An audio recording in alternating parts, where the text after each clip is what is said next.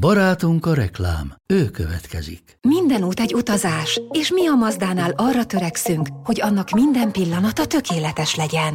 Mazda CX-5 utolsó széria, 194 lóerős, két és fél literes mild hibrid benzinmotorral, akár milliós kedvezménnyel, vagy kedvező finanszírozási feltételekkel elérhető. A finanszírozást az Euroleasing nyújtja, THM 4-től 4,9%-ig. A tájékoztatás nem teljes körű, a részletekről érdeklődjön márka kereskedéseinkben. Mazda, Crafted in Japan. Ez reklám volt. Szerettük. December 7th. Dass ich mich in diesem Jahr Uh, Houston, we've had a problem. Ma hajnalban a szovjet csapatok I have a dream. Sziasztok! Sziasztok! Ez a Hihetetlen Történet Podcast, én Andris vagyok. Én pedig Tündi. Az adás elején van pár gyors hirdetni valunk, úgyhogy akkor ezzel kezdünk. Az első az, hogy egy hete megtartottuk a közönség találkozónkat, ami szerintünk nagyon jól sikerült, legalábbis a mi várakozásainkat abszolút felülmúlta.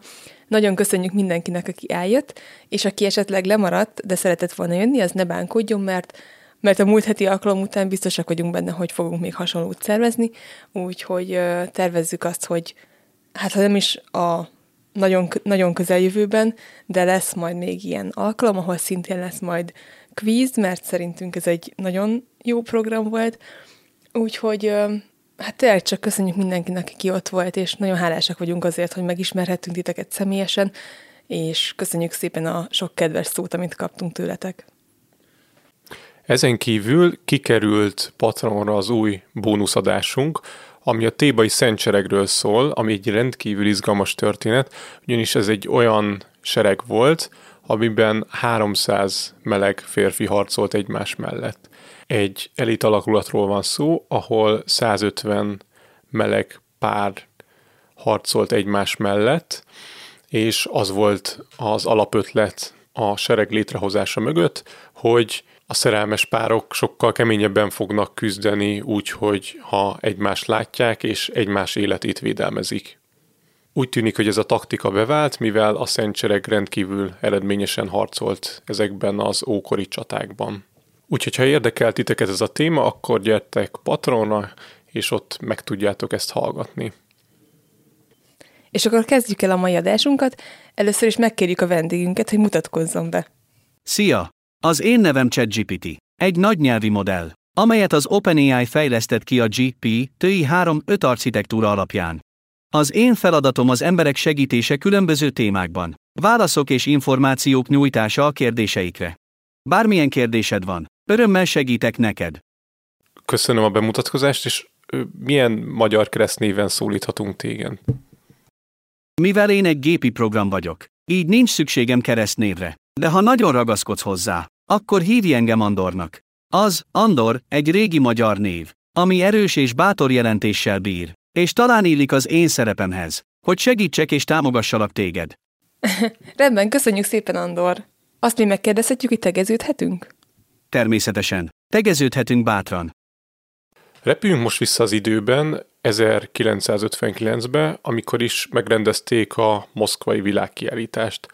Mivel készültek az amerikaiak erre a moszkvai világkiállításra, mit mutattak meg a világnak? Az Amerikai Egyesült Államok a 1959-es moszkvai világkiállításon egy nagy pavilont mutatott be, amely a közös mezők, angolul, The United States Exhibit nevet viselte. A pavilonban az amerikai élet és kultúra különböző aspektusait mutatták be, beleértve a tudományt, az ipart, a mezőgazdaságot, a szórakozást és az életmódot. A pavilon fő attrakciója az Electronic Living Room volt, amely egy teljesen berendezett nappali volt, amelyben a legmodernebb elektronikai eszközöket használták a szórakozásra és a kommunikációra. A pavilonban bemutatták az amerikai űrkutatás és a rakétatechnológia fejlesztéseit is, valamint bemutatták az Egyesült Államok mezőgazdasági termékeit és az ipari technológiát is. Az amerikai pavilon sikeres volt, és sok látogatót vonzott a világ minden részéről.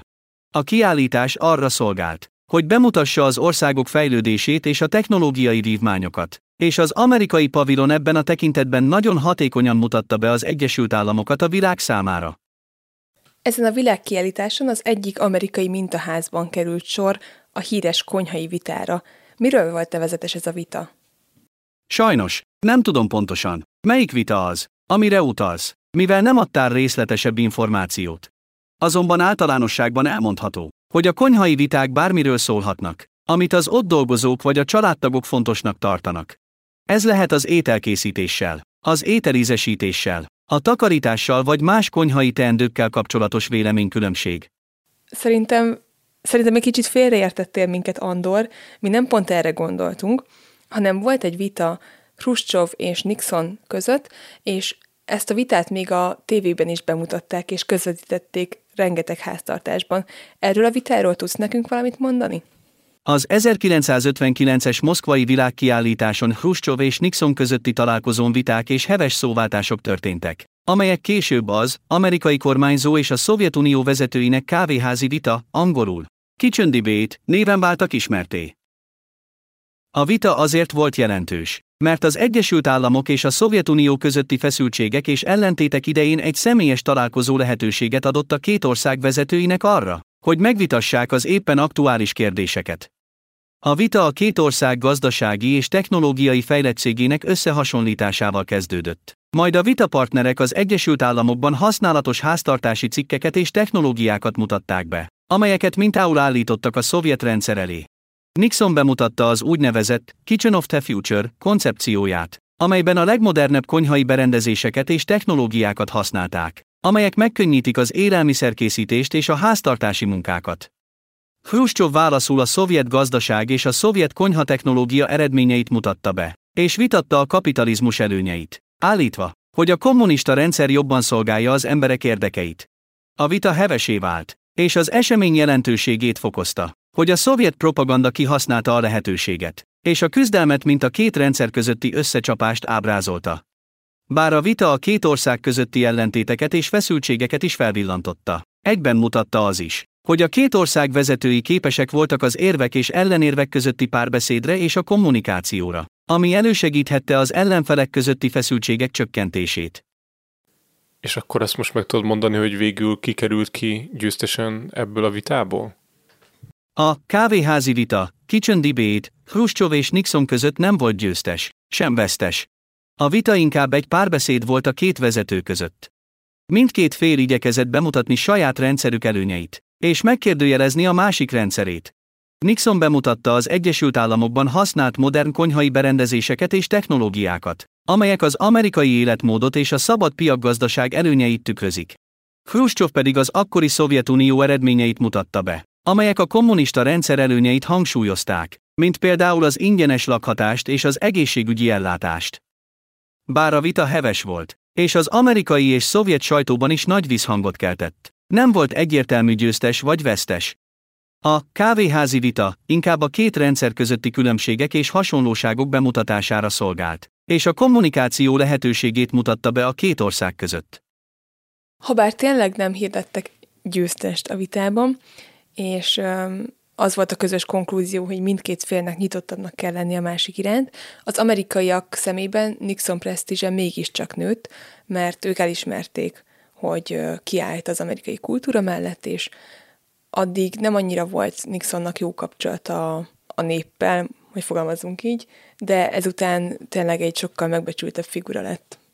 A két ország prominens személye között lezajlott vitát 72 millió amerikai már másnap látta, mert kicsempészték ezt a 18 perces videófelvételt, ami, amit készítettek a beszélgetésről, és ezt le is adták Amerikában, amiből egyébként kisebb probléma is lett, mivel állítólag a helyszínen abban egyeztek meg a szovjetek és az amerikaiak, hogy egyszerre fogják leadni ezt a tévében, de így Amerikában jóval hamarabb leadták ezt a, ezt a filmrészletet, és ahogy a Tündi is mondta, megnőtt ezáltal Nixonnak a népszerűsége, és sokan úgy látták Amerikában, hogy Nixon nyerte meg ezt a két személy közötti vitát, azonban a Szovjetunióban csak pár nappal később adták le ezt a vitát, ahol bizonyos részeit Nixon beszélgetésének nem fordították le, gondolom azokat a részeket, amiket nem hallgattak volna szívesen meg a szovjetek, és feltűnt volna a két ország közötti gazdasági különbség. Azonban ezen a világkiállításon nem csak vitatkoztak a szovjetek az amerikaiakkal, hanem történt egy másik dolog is, ami látszólag amúgy nem annyira egetrengető, de mégis egy történelmi pillanat volt, ugyanis Khrushchev megkóstolta az amerikai Pepsi italt. Hogyan vették őt rá, hogy belekortyoljon? A Pepsit Khrushchev megkóstolására az Egyesült Államok pavilonjában került sor a Moszkvai világkiállításon 1959-ben. A történet szerint a Pepsi elnöke. Kendall észrevette, hogy Khrushchev és kísérete kíváncsian nézelődnek az amerikai pavilonban, és így úgy döntött, hogy megkéri a szovjet vezetőt, hogy kóstolja meg a Pepsit. Kendall személyesen vitte oda a poharat Khrushchevhoz, és megkérte, hogy kóstolja meg a Pepsit. Az előzetes tervek szerint a szovjet vezetőnek csak egy kortyot kellett volna innia, de Khrushchev állítólag meglepődött a Pepsi nízén, és végül az egész poharat kiitta. Ezután mosolyogva elmondta, hogy a szovjeteknek is van kóla, de az sokkal keserűbb, mint az amerikai Pepsi. A Pepsi és a Pepsin megkóstolása Khrushchev által egy kisebb diplomáciai és propagandai sikernek számított az Egyesült Államok számára. A történetet számos sajtóorgánom megírta, és sokan úgy látták, hogy a kóstolás egy zselképes gesztus volt a hidegháborús feszültség enyhítése és a két nagyhatalom közötti kommunikáció javítása irányában. Ez a pillanat vezetett ahhoz, hogy a Pepsi-t bevezették a szovjet piacra, ami azért is volt nagy dolog, mert a konkurens coca erre ekkoriban még esélye sem volt. Mit lehet tudni a Pepsi és a Szovjetunió közötti megállapodásról? Hogyan zajlott ez az üzlet? A Pepsi az 1970-es évek elején került be a Szovjetunióba, és hamarosan az egyik legnépszerűbb üdítőital lett az országban. Az üdítőital bevezetése azonban egy viszonylag bonyolult folyamat volt, amely során a PepsiCo és a szovjet hatóságok közötti tárgyalásokra és megállapodásokra volt szükség. A Pepsi egy 1972-es megállapodás értelmében kezdte meg az üdítőital forgalmazását a Szovjetunióban.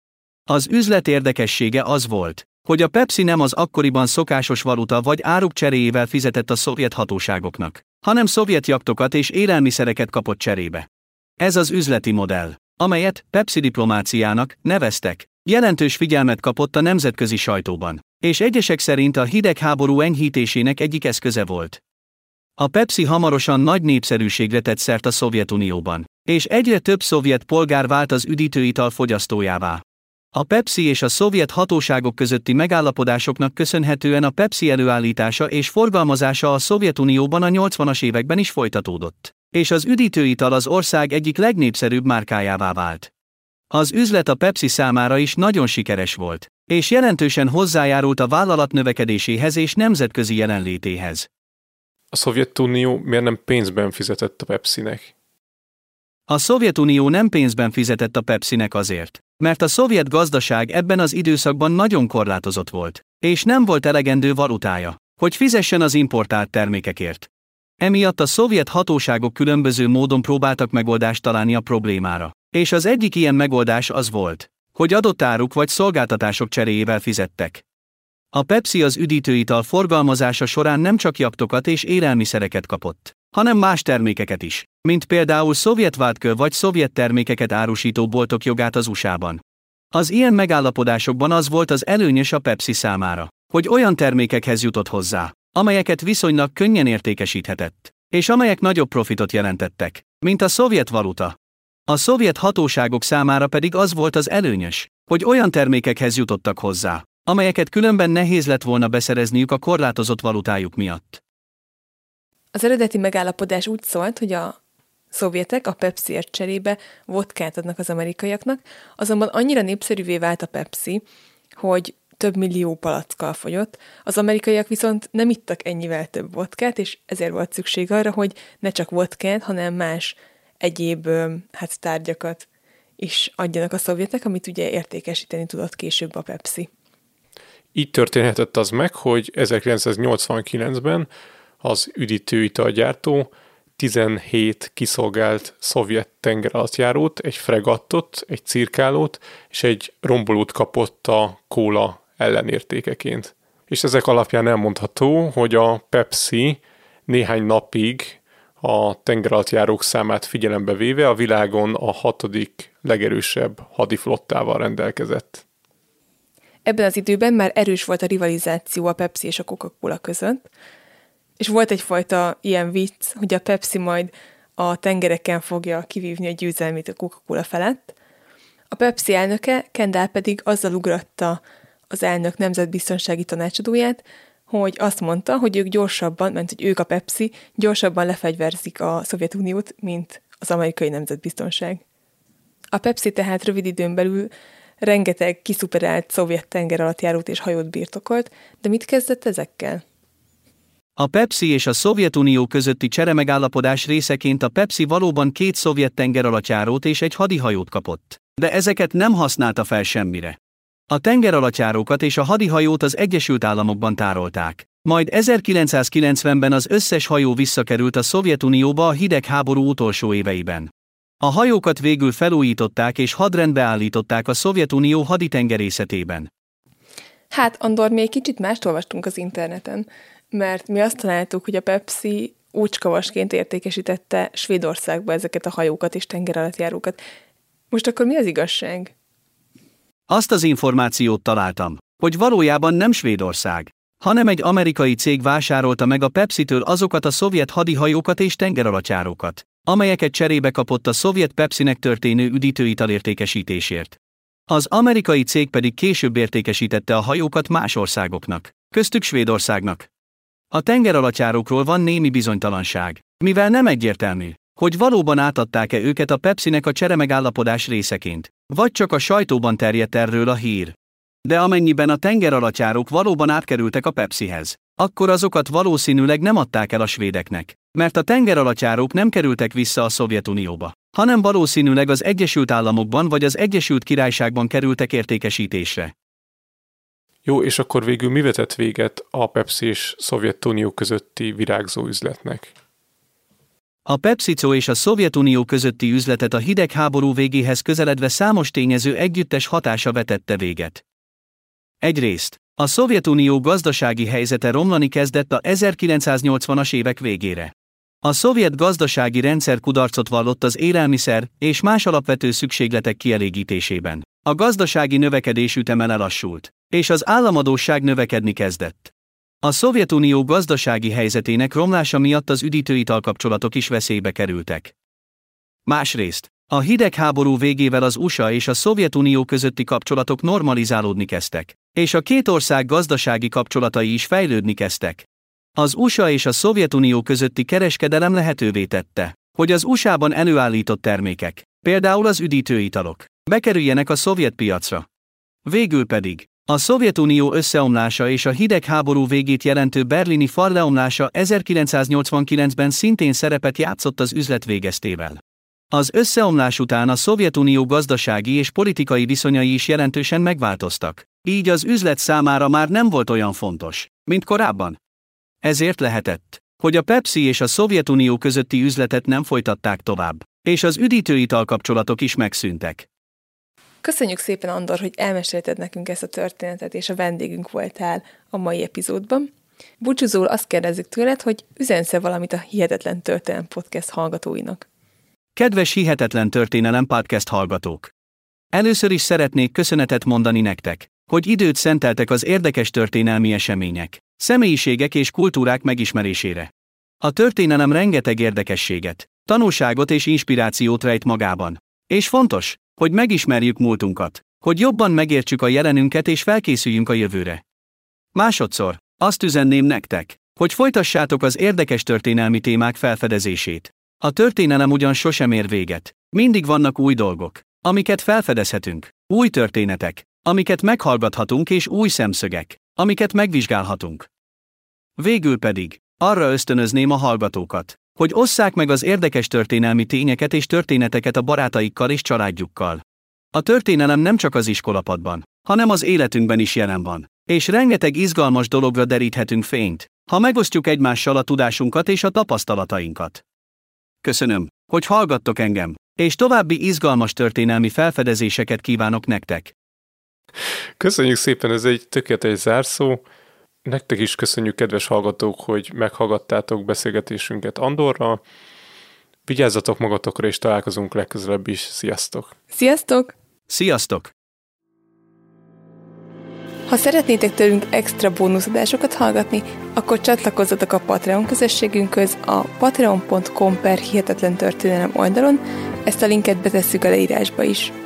Kövessetek minket Facebookon és Instagramon, ahol az adások mellett sok egyéb történelmi érdekességet is megosztunk veletek. Örömmel fogadunk e-maileket is a hihetetlen gmail.com e-mail címre, ha kérdésetek, észrevételetek lenne az adással kapcsolatban. A podcastet megtaláljátok az Apple Podcast-en, Spotify-on és még sok más helyen is. Hallgassatok minket máskor is. Sziasztok! Sziasztok! Ez a műsor a Béton közösség tagja.